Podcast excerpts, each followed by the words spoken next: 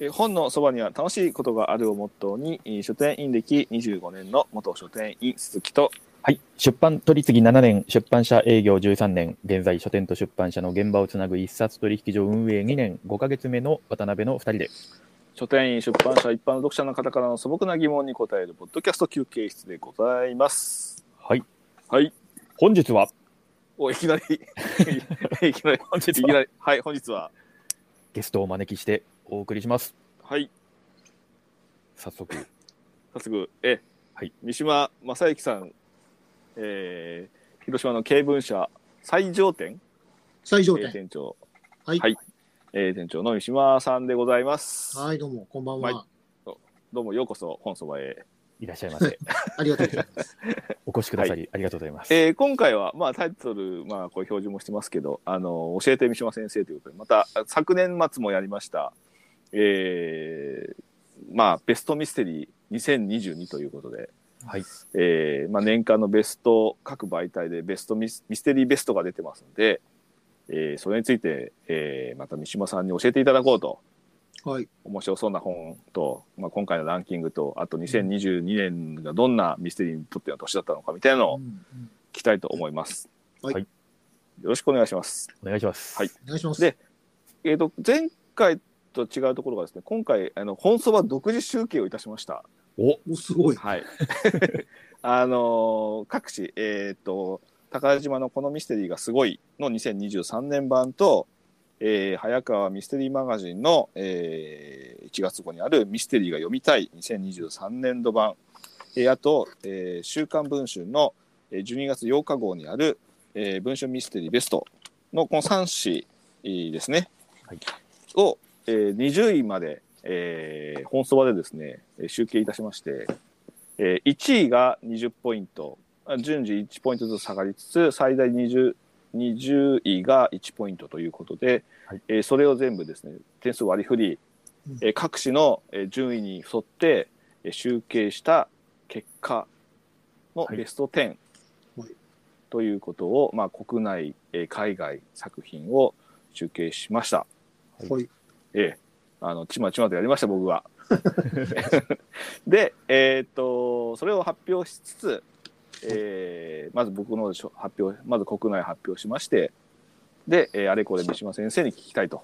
思っておりますのでよろしくお願いいたしまおす。願いします。はい、はい、えーでは、えーまず、えー本そばベストミステリー集計の、えー国内編、えー10位までを紹介したいと思います。1位、えー爆弾、えー、郷勝弘さん、えー講談社館、えーこれはミステリーマガジンが1位、えーこのミスが1位、えー文春ベストミステリーミステリーが、えー4位になってます。50えー本そば集計で40 57ポイント。2位、えー名探偵の生贄人民協会殺人事件、えー白井智之さん、えーミステリーマガジンが4位、えーこのミスが2位、えー文春が2位という、えー集計で55ポイントになっています。えー次、箱舟、第3位です。えー箱舟、えー、結城春夫さん、講談社館、えーミステリーマガジンが6位、えーこのミスが4位、えー文春が1位となっております。52ポイントです。えー第4位、えー同志少女を敵を撃て、えー、愛坂東馬さん、えー早川書房で、えーミステリーマガジンが2位、このミスが7位、えー文春が7位ということで、計47ポイントとなってます。はい。で、えー5位、えー捜査線上の夕映えーアリスがアリスさんで、えー文春文芸春秋館で、えーミステリーマガジンが5位、えーこのミスが3位、えー文春が3位、えーポイントで47ポイントです。はい。えー6位、えーこれ、真相をお話ししますでいいんですかこれ、あこれはですね、ハッシュタグを入れるんですよ。ハッシュタグ真相をお話ししますハッ。シュタグで言うんですね。はい。はいハッシュタグ、真相をお話しします。えー、結城真一郎さん、えー新潮社館、えーミステリーマガジンが4位、あ、9位、えーこのミスが13位、えー文春が3位となっております。えー7位、えープリンシパル、えー永浦京さん、えー新潮社館、えーこのミスが、あ、ちょ、ミステリーマガジンが11位、このミスが5位、えー文春が11位です。ポイントは36ポイントですね。えーっと、8位ですね。はい、はい8位、えー爆発物処理班の遭遇したスピン、えー佐藤清さん、えーミステリーマガジンが6位、えーこのミスが6位、えー文春が16位で、えー本そばで35ポイントとなっえー9位、えーこの世の果ての殺人」えー荒、木あかねさん、えーミステリーマガジンが12位、えーこの店が11位、えー文春が5位、えー本草場集計で35ポイント、えーで、えー10位、えー大丸家殺人事件、はいえー足部拓さんの、はいえー東京草原社館で、えーミステリーマガジンが3位、えーこのミスが8位、えー文春は県外ということで31ポイントというベスト10になっております。はい。えーまずはどうですか、三島さん。このランキングを見て。はい。えっ、と、総評的な意見総評的に。ははいい。はい、ですよ。えーまああー、爆弾と箱舟が強いんだろうなというのは、うん。まあ、もともと事前に、まあ、大体みんな予想していたうん。ことなんですね。えで、えっ、と、私、ちょちょっと実は意外、意外に思ったことが一つあって、ーはい。えー文春、まあ、ちょっとこのミスと文春の順位で言いますけど、はい。えー、このミスが爆弾が1位で、箱舟が4位、うえん。ー週刊文春が、えー箱舟が1位で、爆弾が4位っうん。ていう、ちょっと順位がこう入れ入れ替わってますよね。はいはいはい。でこれがね、私はあの逆じゃないかなと思ってたんですよ。えーうん週刊文春の方が爆弾が1位で、うん。このミスが箱舟が1位になるっていうのが、うん。なんとなくそのそれぞれの媒体的なああ、色、色的に。色的なランキうングでん。順当だったんじゃないかなと思ったんですけど、うん。えー意外とこのミスで爆弾が強かったっていう、そうですね。爆弾って結構、なんか社会派っぽいのも入ってそうじゃないですか。そうですねね。うんで、文集っぽい気がしますよね。うんそうそうそうそうですし、んで、箱あと舟は、箱舟はちょっとなんか変化球というかはい。あーちょクロちょっーズとひねったネタなんですよ、うんそうなんですよでうんクローズサークルで、うん。まあ、ラストのどんでん返しがっていうところがまあメインなので、はい。えー文週刊文春のようなこう大衆に向けた読書ガイドとして、はいというエンタメっぽいよりのはが、ねうんはい、よりはちょっととんがったこのミス的な順位の方が高いんじゃないかなと思ってたんですけど、ほう。えーそこが唯一意外なところうんうんうんで。すね。そうですね。僕もその箱舟は結構ツイッターとかでもかなりうん、本読みの方がそうで絶す賛してねて、。すごいすごい。若い人もね、結構若い人が読まれていて、そうですね。まあ、うんいわゆるあの、読書赤的な、そうですね。えーね、若い人たちが結構みんなこぞって読んで口コミでこぞって読んでて。絶賛されてるし、そうなんですよ。うん、あのプラスで言うと、もともと出るときに、いろんな作家さんのこう絶賛コメントがいっぱい載ってましたよね。はいはい。あやつじさん、有栖川さんとか、はい竹本健二さんとか、そういう、あいわゆる、まあ、くろうと筋にも、もともと評判が良くて、うん。で出てみれば、えー若い読者も掴んでいたっていうのが、えー今回、箱舟だったと思うので、ねまあ、そういう意味では強かったなっていう感じ。うん。なんか文春僕も開いて1位だったんで、うんけど僕のツイッターのタイムラインの若い読書人の人たちは、文春が1位だってこと誰も触れてなくて、そ りゃ、そりゃそうだよなって。文春週読刊んで文な春いよ読な。まない、 10代さん読んでないよなと思って。そもそも気にしてないですよね、そういう。まあランキングは世代のね、人そたちこまでそうですよね。うん。うんそうですね。そういうのはちょっと面白かったですけどね。なるほどう。ん。他何か、あの、10位の中で気になるものありますか、あ、はい。あの、まあ、あと、いくつかで、その、まあ、語り、語りたい話があって、どうぞ、はどいんどん語ってください。お願いします。えっ、と、一つはですね、えー相坂東馬、はい。えー同志少女適用定なんですけど、はい。はいえーまあ、非常に高い、まあ、総合的に見ると高いし、うんえーミステリーマガジンのミステリーが読みたいだと2位だし、そうですえね。ーいう順位なんですけど、まあ、これって、おそらく、まあ、多くの人は、これはミステリーというくくりでいいのかっていうふうに多分思った人も意外といらっしゃると思うんですよね。確かに。うんうん。で、あれってね、謎があるわけではないし、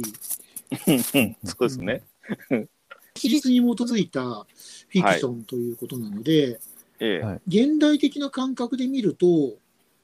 えーミステリーではないっていうふうに思う人も意外といるんじゃないかなと思って、うん。で私実は週刊文春には書店員として投票してるんですけど、はい、はい。ここで悩んだんですよ。この同志少女はうん。なのかどうなのか。で、えええー、本屋大賞の時は、私、間違いなく投票してますからね。うん。一時も、一時、確か一時も二時もど、はいはい。はい。で、その、その、やれば当然入れるべきなんだけど、週刊文春のミステリーベストのアンケートで、この同志少女は入れてよかったのかなとかってずっと考えながらなるほど。やったんです。 うん。えっ、と、でも、私たちの世代、私とか鈴木さんの世代だったら、はえい。ー、と昔の例えば冒険小説のブームがあった時に、はあ。はい。えーダック・ヒギンズの「わしは舞い降りた」とかね、はいはいはい。えっとなんだし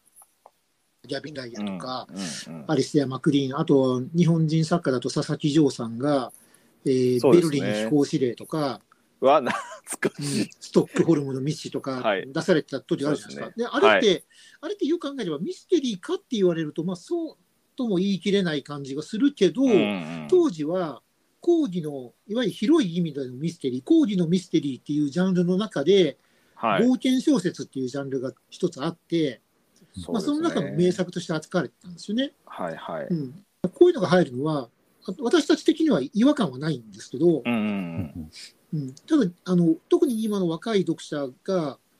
このミステリーのランキングを見て同志少女が入ってるのを見るとえこれミステリーなのかなとかって思っちゃうのかなっていうのをうん。ちょっと思うんですよねあ。あ。なるほど。まあなんかか一応ね、あの、アガサ・クリスティの対象だからそう、だから一応一応抗ミ議スなテ。リーの、そう、ミステリーの新人賞で取ってるか そうら、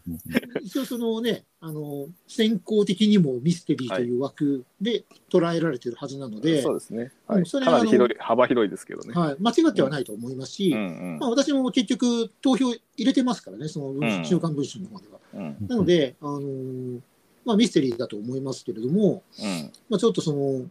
えーじまあジャンルというか、いわゆるこう謎解き系とかばっかり読んでる人からすると、違和感を感じるのかなまっあていうのはそうですね。なんかやっぱりそのミステリーっていうもののその時というものの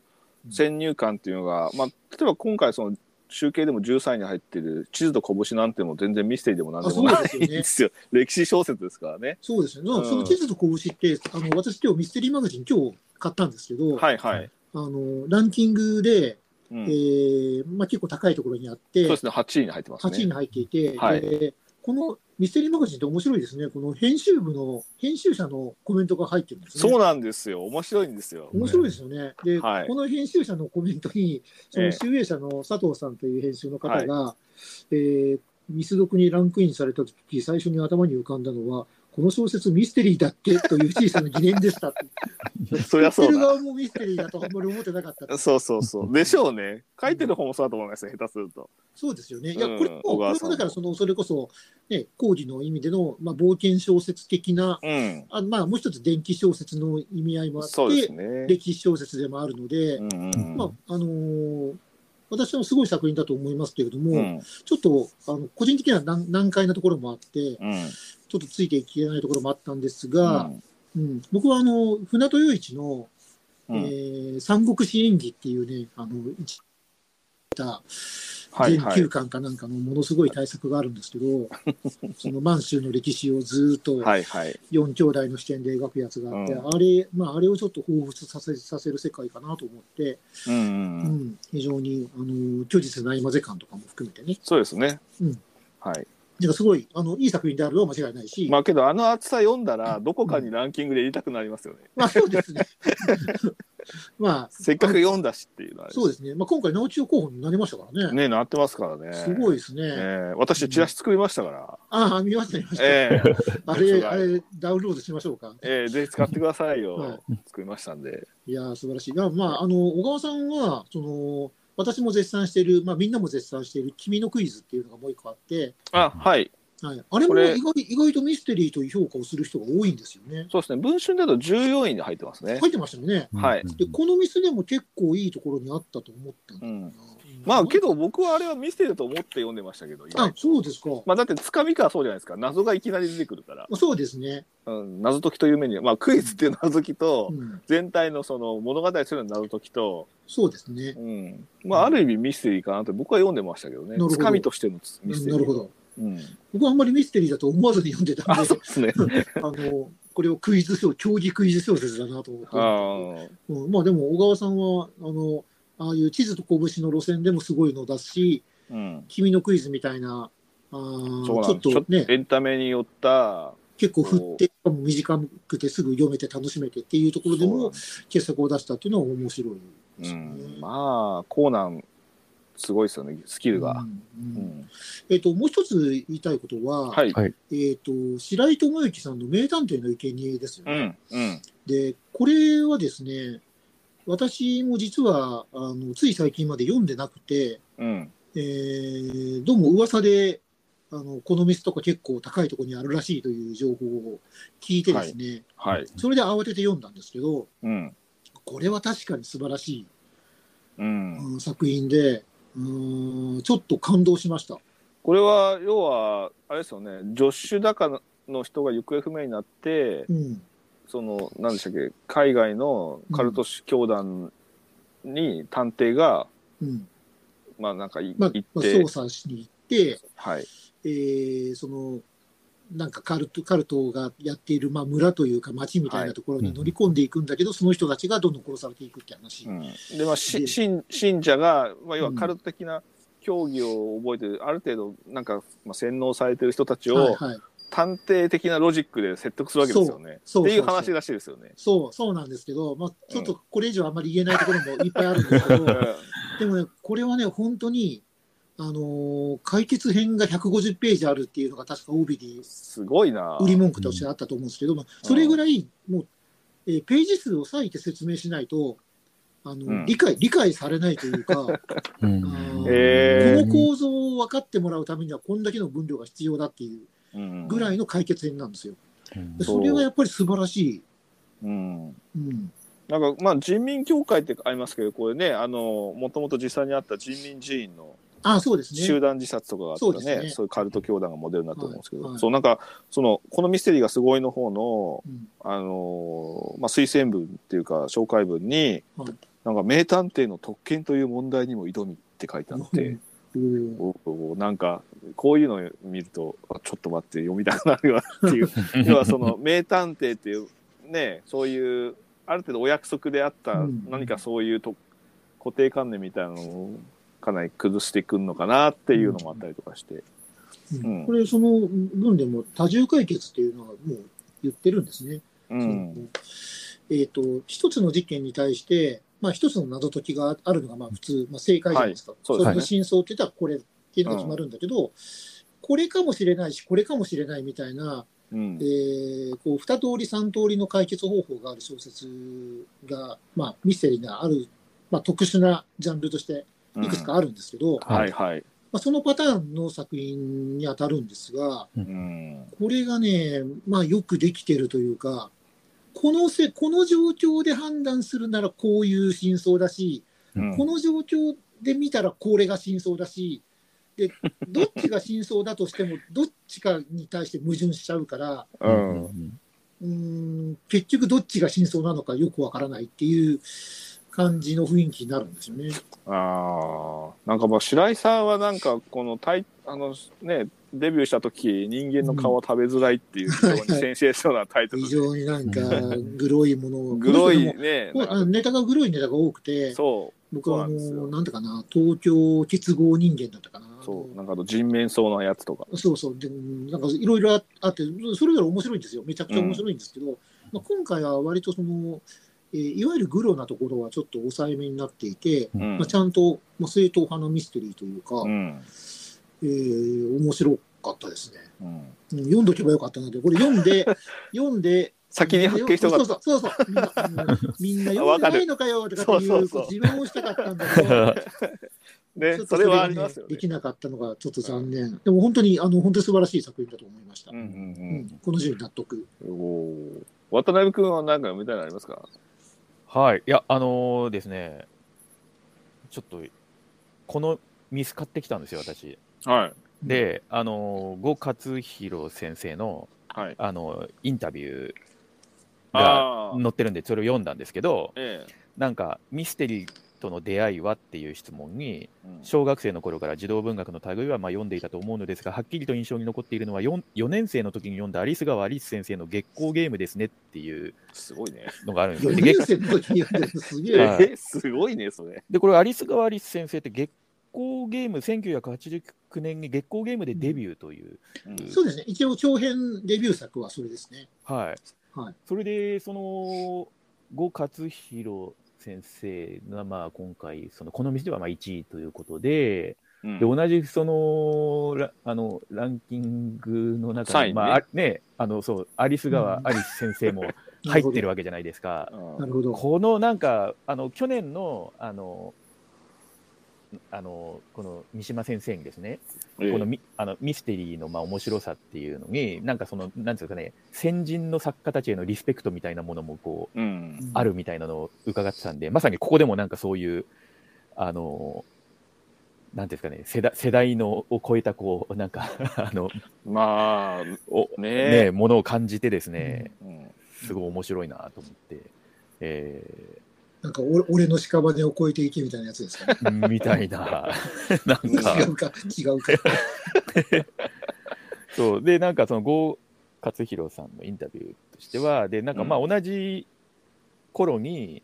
あの、アガサ・クリスティのアクロイド殺しも読んで、うんやっぱり最後のシーンで思わずギャーと大声を上げたものですとか、なんかそういう印象に残って いるいエピソードが書いていえて、ーはいはい。結構、うんやあっの本格志向だったんですね、じゃあ。ねうえ、んなんかそうみたいですね。うんで中学になってからは大沢有正先生の新宿ザメシリーズにはまりとかっていうおーような、なんかまあそんなような、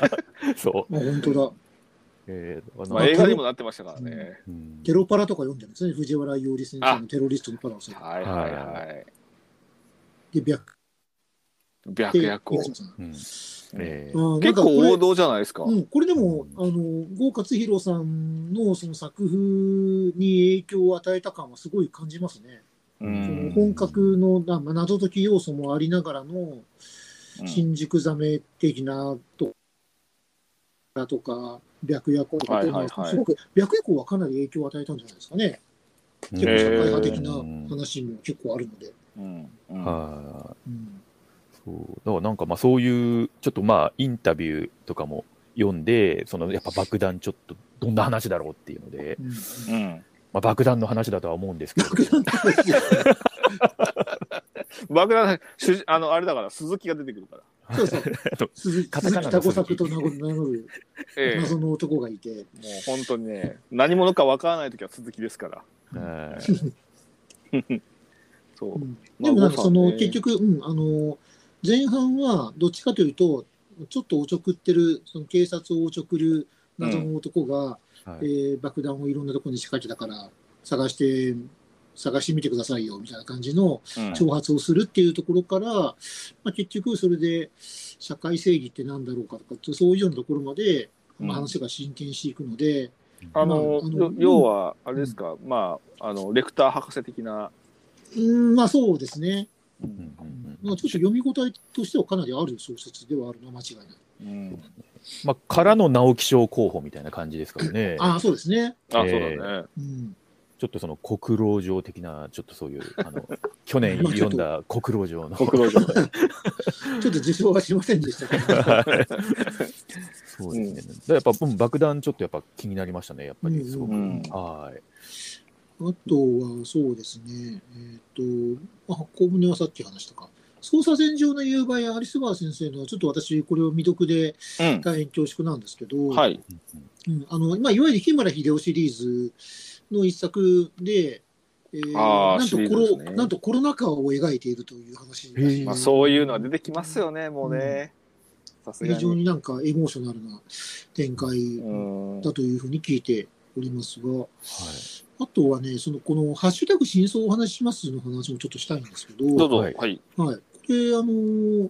結城慎一郎さんって新潮ミステリー大賞出身で、はい。えーまあ、決してこう大ヒットに恵まれてこなかった方なんですけど、うん。まあ、今回これで、あのー文字通り大ブレイクしてるんですよね。うん。で、まあ、めちゃめちゃ売れてるし、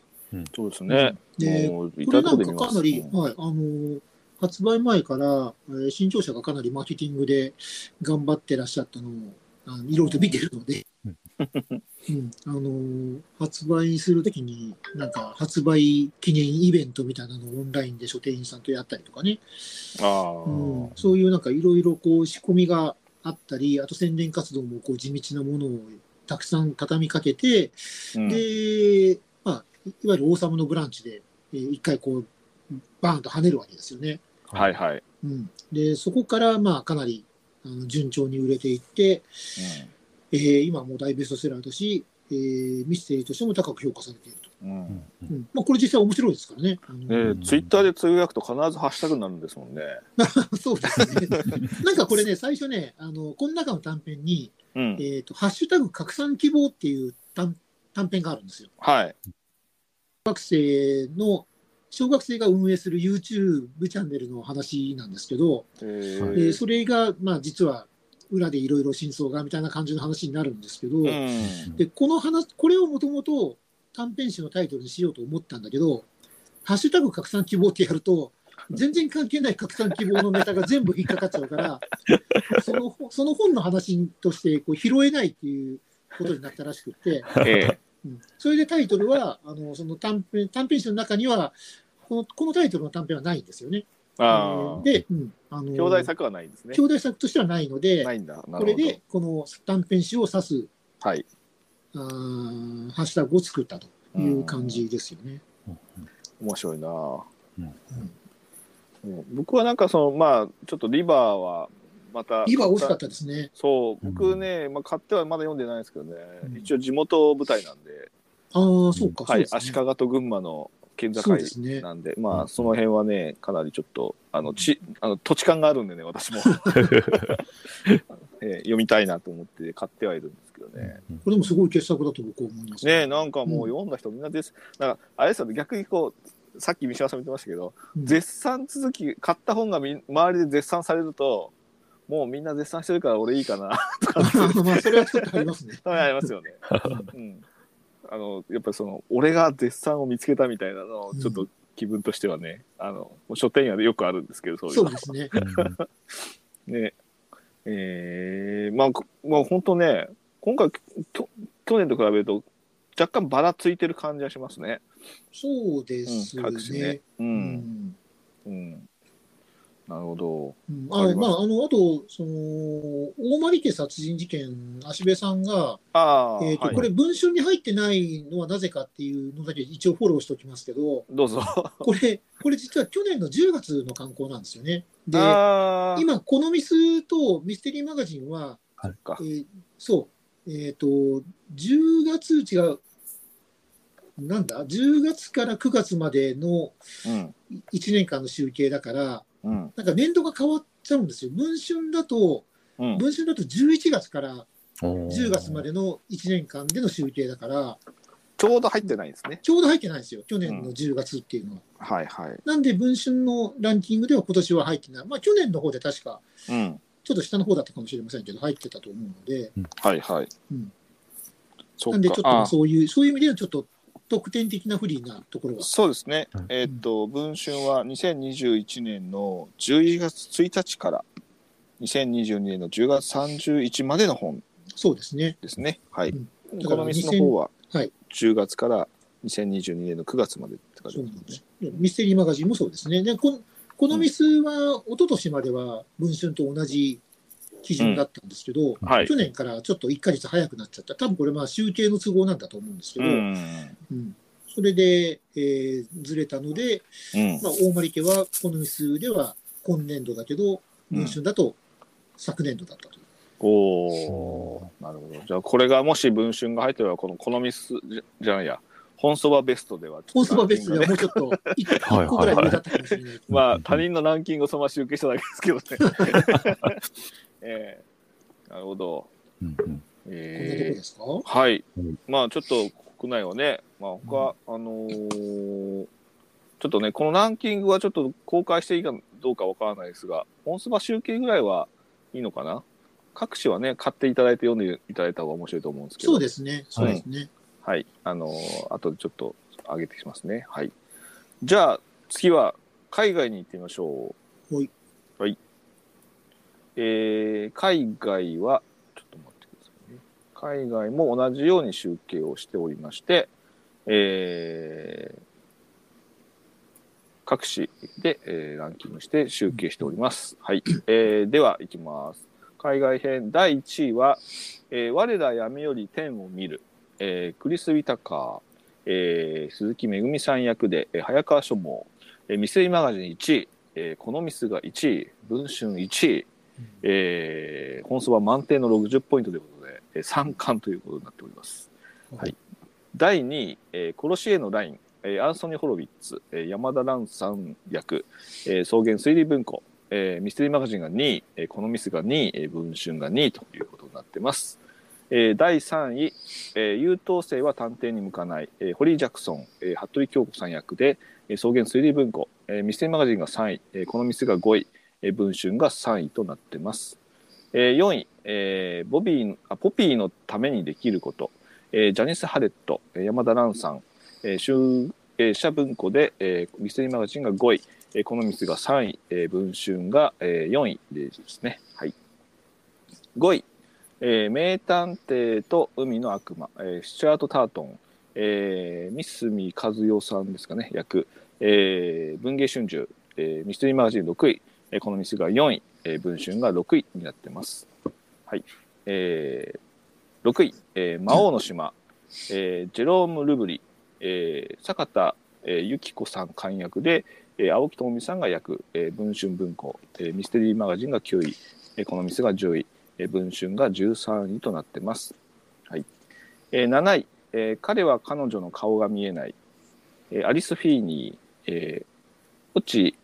落ちさん、落ちむつさんっていうんですかね。はい。えー草原推理文庫、えーミステリーマガジンが4位、えーこの店が8位となってます。えー文春は県外。えー8位、えーキュレーターの殺人、えー MW クレイブン、えー東野さやかさん、えー早川ミステリー文庫ですね、えーミステリーマガジンが8位、えーこの店は県外、文春は4位となってます。はいえー9位、えー窓辺の愛書家、エリー・グリフィス、えー上条ひろみさん役、えー草原推理文庫から出ております。えーミステリーマガジンが11位、えーこの店が13位、えー文春が10位です。はいえーそして10位、えー異常、えーアノマリーですね、えーエルベル・テリエ、えー著で、えー加藤香織さん役早川書房、えーこの店が17位このあごめんなさい、えーミステリーマガジンが17位この店が11位、えー文春が7位ということで、えーこれが10位までの、えー本そばの集計による、えーランキングでございます。うん、結構1位、2位、3位はかなりこう固まってますが以下が結構ばらついてはいますんでなるええあれなんですがいかがでしょうか、三島さん。ほど。はい。まあ、僕はあの、海外はあんまり作品を読んでないので、はい、えー一つ一つのあんまりコメントがちょっとしにくいんですけれども、ただまあ、あの総合的に、えー言えば、えーうんここ、ここ数年ずっと強かったはホい、ロビッツが、はえい、ーついに1位の座を明け渡してしまうという大事件が起こりましたね。ええうんしかもそれが我ら闇より天を見るという非常に、ね、あの話題、話題作というか、うん、うんね、すごい作品。まあ、これは、これは私実は読んだんですけど、ええはいどうでした非。常に、うん、良かった。読み読み応えのある、非常に面白い作品でしたけれども、まあ、早川さんもかなり力を入れられてて、確かプルーフ配られたんじゃなかったかなと思うんですああよね。うん。それぐらいの、えー早川的にも自信作だったはず。あ、うん、うん。いいね、なんか想定もいいもんな。うん、うん、手に取りたくなるもんな。そうですね。で、まあ、ホロビッツはね、毎年毎年なので、はい、で、ホリー・ジャクソンも去年、なんだっけ、自由研究には向かない殺人っていうのが、はい、ありましたね。はい、はい、それが去年だと、あのこういう集計だと多分2位ぐらいに入ってたと思うんですよね。うん1位がホロビッツで、うん、 2位で、まあ、ランキングによっては1位と2位が入れ替わってたりっていうのが確かにそうだったと思うんですけど、あーだからそのシリーズとして、やっぱりまあ強いというか、これもちょっと私ね、読んでないんであれなんですけど、あの非常にまあ、あー安定してるんだろうなというのがなんとなく伺えますね。はいはい。うんで、この4位のポピーのためにできることっていうのが、はい。ちょっと面白い作品らしくて、うん。うんで、えっ、と、これねあの、ここで集計されてない本格ミステリーベスト10だと、はい。これが1位なんですよ。ポピーのためにできることが1位なんですけど、おお。で、これ、その事件の話が、その、なんですかね、その電子メールとか、うん。メッセージアプリのやり取りとか、うん。要はその小説ではない、あの、文章というか、そういうのでずっと構成されてるんですって。要はその、物語的な文章ではなくて、メールとかの文そ章う、そうそうそう。やりとり。やり取りだったり手紙とか。はい、手紙だったりとか。っていうことらしいので、ちょっと面白そうなんですよね。うんなかなか野心的な作品なんじゃないかな。すごいよね。へえ。なんかね、あの映画でもよくね、あのインターネットの画面だけでああ、そんなような手あり法までしすたよよね。ね。うんまあ、そういう手法がそのまま文字ベースだと、そういうような仕組みなのかな。そうですね。ああ、これ、この店の説明が非常にわかりやすいですね。そうですね。うん。えメールのやり取りを中心に、手紙や新聞記事、供述書などからなるドキュメント形式が取られていると。うんさらにそれが、司法修士生たちに与えられた課題という入れ子の構造をとっており、これに凝った構成には恐れ入るほかないという書いてありますのあーおーで、非常になんか、面白そうじ ゃないですか。おほほほほほ。要はそのそれなりのその課題とかド,、まあ、ドキュメントがありそれを実はその司法修修正たちに出された課題で、そうそうそう。それをまたその修習生たちがそのドキュメントに対してまあ、どうって解い釈すうるどうか解そうい釈すうるかみたいなっ感ていう入れ子になってるでしょ。じでね。うん。これはなんか面よ白そうですねよ読む側も司法収集性ばりになんかかん考 トえリちッキーゃいそうでだ、すね。トリッキーだね。えうん。えディズニー系列で制作会社で映像化が進行中。おお映像化に向いてそうなでも。ねえ、なんかねう。んそうへえ。まあ、ホロビー。まあ、1位はね、これ、やっぱり結構その海外ミステリーだと、こう、まあ、なんだっけ、ザリガニの鳴くところもそうでしたけどあ、ーミステリーなんだけど、実はそこはある程度、なんていうの、フックにはなってるけど、うん大きな部分は実はミステリーとは違うところが一番大きなテーマだったりとかってうんありますよね。ジョン・ハートもラスト・チャイルドに感化されてデビューしたっていう著者。へえうんえーすごいななるほど。えー僕の中でも、名探偵と海の悪魔、あ、はいはい。うん、これ買って、えっ、と、前半部分だけ読んで、そのままにしてたんですけど、はい失敗したと思って、読んどきゃよかったと思って。ただこれ自自慢したかった感じええですよ。あの、大体あれですね、あの、こういうランキング見てから、あの、積読の本を、ああ、だって引っ張り出して、うんあったって、読これあれ引っ張り出でしすてよね。前作が、前作は確かにイブリン城は7回殺されるっていうやつそうです、そうですね。ね、あれもかなり凝った構成だといううん。小説だったと思いますけど、そう。なんかこね、れあの面白そうだったですよね。そう、ふ船の中でのなんかうね、んあの、要は、えーい東インド会社の補選で、もうアジアから、またヨーロッパに戻るっていうものなんですけど、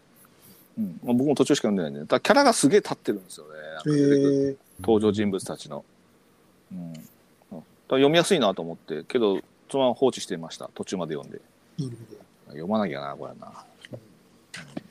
あとはどうですかね。やっぱり異常アノマリーの話はちょっとしましょうかね。そう、なんかね、僕ね、うんあ、あのーあらすじも読むなっていうか、帯文も読むなって言われてて、そうですね。 ぜひぜひ。これ、どうでですかも本当にあのよ読んだ、これは私珍しく読んだ作品なんですけど、ええうん何が起こってるのかよくわからないけど、なんかすごいっていう感じがちょっとしましたうね。ーん。これフランスの小説ですよね。でしたかね、はい、でした確かね。うんエルベル・テリエ、うんなんかフランス人っぽいですね。フランスっぽいです ね。これうん、今、ふと思ったら名前をで判断しちゃいましたけど、えええアノマリー。いや、これはね、ちょっと、もうまあ、本当にあんまこうネタバレができないというか、うん。言えない、でもこれもよくそのミステリーとして評価されたんだなというのが、ちょっとあのびっくりしたというあ、か、そうなんですね。うーん、うーん、なんなんですかね、そのエンタメっていうのとはちょっと違うような感じがするので、うんうんうんまあ、えもうあのストーリーはエンタメなんですけど、うんやっぱり読ん読み味はちょっと、なんですかね、純文寄りというか、そんな感じもしたはのいで、はいはいはい。うんまあ、SF でもあるし、ミステリー、まあミステリーか。うんまあ SF ミステリー。まあこの SF かミステリーかっていうところで言うと、はいこのもうちょっと下の方にあるあのプロジェクトヘイルメアリーがどうしても出てくるんですけまあ、そうですよど、ね。うんこれも本当に、まあ、めまあ普通に SF なんだけど、確かに中身は言えないし、そういやストーリーはミステリーだし、あのー早川が出してるミステリーマガジンが選んでないってところが、うん、ななんかつつましいというか、なるほど。 ええあのーまあ、エンタメとして上げてたりっていうのはね、そうなんでしょうかね。そうですね。うんまあ、じゅこのミスが17位に上げて、文春が11位に上げてますからね。うん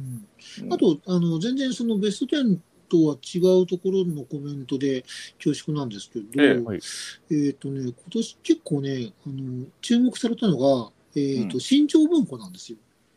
新潮文庫が、新潮文庫が、ちょっと海外の、あの、面白い作品をうんちょこちょこ、でも新潮文庫って大体月に十何点ぐらい新刊が出て、はい。その中に1作品か2作品ぐらい海外が入るじゃないですか。うんで、それに入ってくる海外作品が、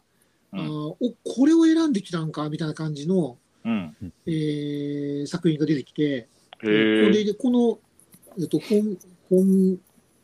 本そば集計のベストで言うと、はい。この12位に入ってるスクイズプレイ、ポーアル・スベクンイジズャプレミンイ。ね。うんはい。もうそうだし、もうちょっとしたの、あの、ギャンブラーが多すぎるっていうのは、ドナルド・ E ・ウエストレイクですよ。昔、この人めっちゃ売れてた時代がありますけど、あーあっうた、んこれ、なんかもう一作なんか入ってた気がするんだけどな。うん。はい。で、もうちょっと下にキグルイ・ピエロが入ってるんですよね。入ってました ね。うん。これも、なんかキ、あキグルイ・ピエロかっていう感じがするじゃないですか。もうね、うんこの世代にとってはね、そのタイトルかっていうね。うんうん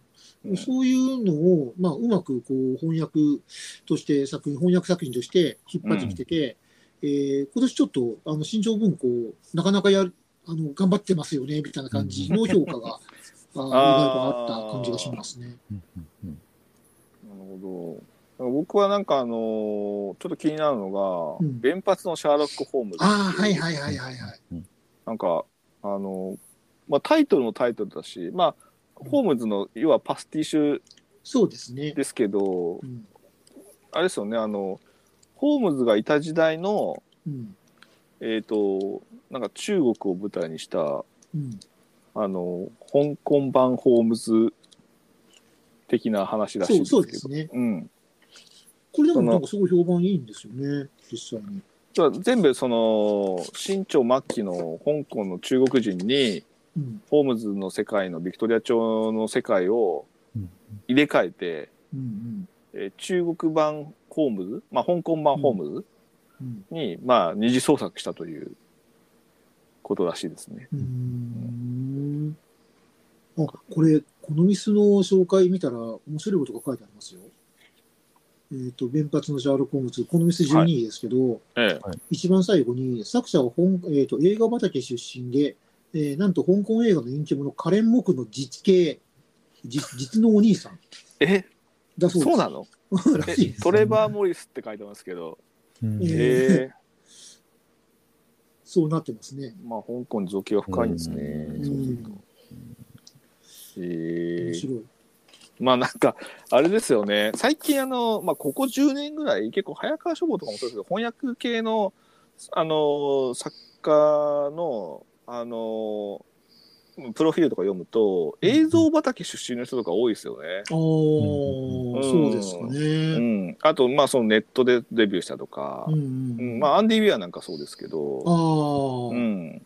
あと、まあちょっと前になりますけど、あの、卵をめぐる祖父の戦争とか、あ、はいはいはい。ありましたねあの辺の作家も全部、やっぱり映像畑の脚本家だったりするから、ななんかそういうつながりもあるみたいですよね。映画とかそう映像関係、脚本家が。なるほど。うん。えー、渡辺君はありますかなんか読み手っていう本は。あのーそうですね。あれですね。ちょっとまた、あの、すごい周辺の話からしてしまうんですけれども、はい。この、やっぱり、イギリスの作家さんが、こう、強いんですかやっぱりこう、ミステリーのこの、おーどうなんでまあしょうクリえか。クリ英国って本格ミステリーっぽくないですか、まあ、英国ミステリーってよく言われますけど、うんクリス・ウィタカはロンドン生まれってなっていて、はいうんまあ、あのアンソニー・フォロビッツもはいイイギリスのですかね、なんか、うん、あのいや、あの、あれなんですあのこ、このミステリーがすごいの、海外編のそ総評というので、うん今読んでると、えーっと、まあ、このミスの1位から5位までは、イギリあスイギ勢リがス勢って書いてま独すね。占したと。なるほど。えーアガサ・クリステのお膝元の底力を改めて見せつけられた1年であったかもしれないなんていう ことね、書いてあるんですけど。まあだってイギリスはほらコナン・ドイルでいたうんクリスティだっつってさはやっぱりちょっとそういうのがあるんじゃい、ないアメリカ、ミステリーのうんアメリカはなんか、かどっちかっちゅうと警察小説のイメージがあるけど、あなんかーうん本格ミステリー的なそういう名探偵的な出てくる弁護士とかさえー活躍しそうなイメージあるけどねそうっすね。だからなんか、うん。で、クリス・ウィタカのメッセージっていうのもこの店には載っているんですけども、うんなんかやたら、結構なんか大変な人生を、大変な人生というか、なんか、あの、プロフィールにロンドン生まれ、フィナンシャルトレーダーを経て、2016年に作家デビューっていう、あの、書いてあるんですけど、そのフィレンフィナンシャルトレーダーの時に、なんか200万ドル損損してみたいな、うんなんかこととか書いてあったりとか、えーあそ本当だえーそれより前にもなんか、あの、しまあ、職を転々として、あるある朝、チラシ配りをしていて、強盗に襲われ、何箇所か刺されましたとか書いてあったりとか して、だかすごい。らなんか、そこからまあ作家にこうなって、うんまあ、こうこういう作品をっていうのが、うんうんうんうん、多分なんか、ね、この作家さんのそういうなんかあのあじ人生とかも多分登場人物とかにも投影されてるのだろうなとかってなんか考えると、えーなかなかこうすすさまじい作品なのかしらというかこう30年前の事件が落とす影うん痛ましい悲劇に身を投げられた13歳の少女の運命とはみたいなこうんう、あの本ということなのでうんやっぱ、うん、1位は気になっちゃいますねやっぱ渡辺さん的にはね。やっぱりうんえーこのぐらいやまっあぱりし素素人はやっぱ1位気になっちゃいますから、やっぱり。えいやでもこの主人公のね、ダッチェスっていう女の子はすごく強強烈なキャラクターで、ーはい。面白いですよ。えあーー結構感情移入しまくると思います。おーまあこう何十年前の事件と何かが結びつくとか何年後に非常にこう時間のスパンがさ離れたけど物語が一つに集まるって結構エモいよねうんうんうんうんあの定番だけどさは。うんあーまあなんか、でもね、あ、もう一個はいどうぞあ全然いいですはいい、はい。えっ、とね、ちょっと10位のちょっと下ですけど、はいえっ、と、ロンドン愛の謎っていうのがあるじゃないですか。ああシボン・ダウドうん、これね、あの、んいわゆるジュブナイルなんですよ。ああなんかそうみたいですねう、ん。うんだからジュブナイル作品が、えー、と入ったっていうのは、まあ、このミスとし、例えばこのミスだと7位とかになってるから、うんうんはい結構評価が高いっていうのが面白い。うんこれ怪物はささやくののなんか強調の人らしいですよねああ、本当ですね。書いてますね。うんなんで、これは、まあ、確かに出た頃にも結構話題になっていて、うんうん、あの面白いらしいという話を聞いてたんですけど、まあ、ここまで評価が高いとはっていう感じうんがしますね。本格ミステリーベスト10だと4位になってますね。うん4位か、すごいな。ジュブナイルか、ジュブナイル、結構海外のジュブナイルは日本だとあんまジュブナイルっていう風にしないで売り出しますよね。ああ、そうですね。意外と。あれ、あれ、そうなんですねグレイスイヤーそうじゃないですグレースイヤーもそうですよ。あですよの、ねジュブナイルというか、あれは、ヤングアダルトですね、あそうかそうかジャンル的にヤはン。グアダルトか。うん。ヤングアダルトはアメリカだとかなり、そのメメインというか、うん。一大ジャンルなんで。ううん。けどそれはね、普通に大人でも読めるから、ん。うんおーなんかまた年末とりあえずまだ上位見ちゃ読み読みたくなるし な、うん、買った本も読まなきゃいけないしそうですね。 まあけど書店でやっぱりこの辺上位はね行けばまああれよく置いてあったっていうのがやっぱり上位に来るからみんなすごいなと思ってそうですね。うんはいありがとうございます他なんかと総評としてありますか総評として、ミステリー回含めて、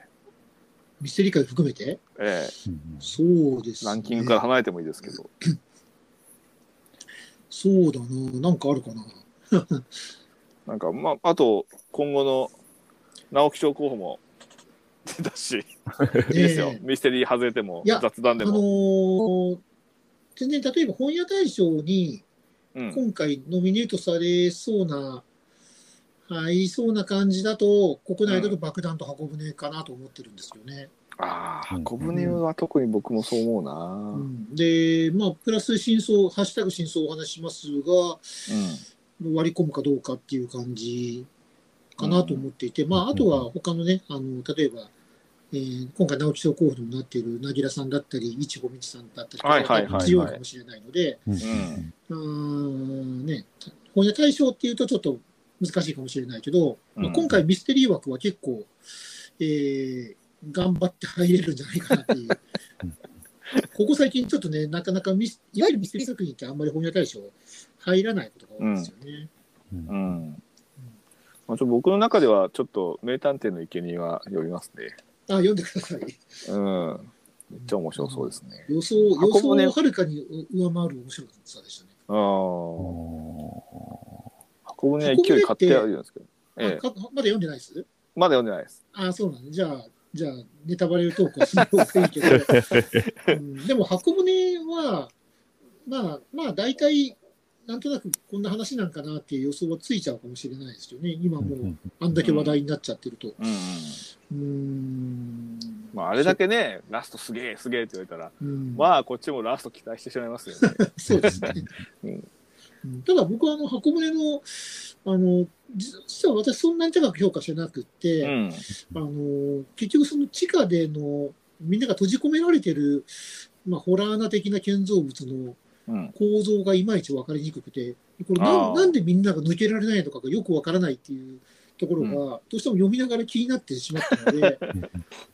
うんあそういうなるのは、ほどねあの昔の私,、ええ私たち世代で言うと、もうそれこそ、あのあやつりさんの十角館じゃないけど、あの、マップが入っマップがちゃんとあって、 ああ安はい田はのい地図がちゃんとあって、はい。こことここはこうなってますよでがすちよゃねんと解説があることが、うんまあ、重要な、まあ、あの一応箱舟にもあるんです、そのはいはい。一応図はあるんですけど、はい。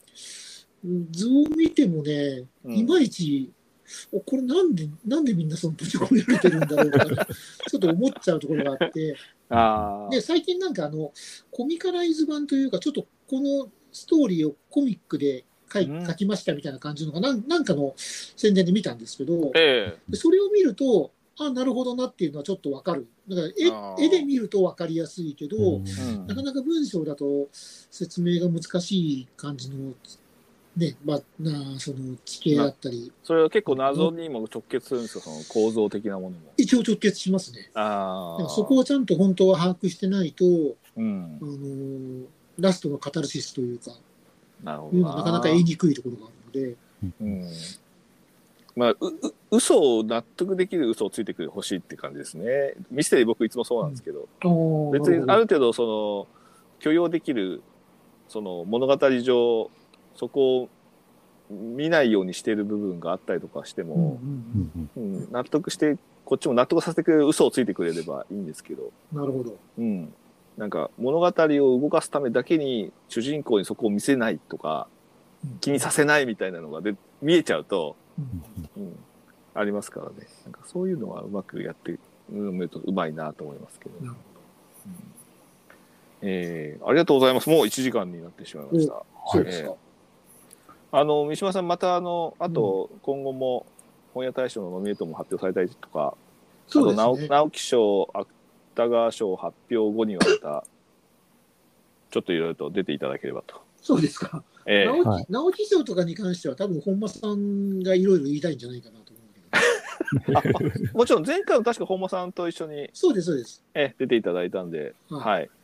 ぜひ、あの、なおあの本間さんが酔っ払う前に。 そうですね。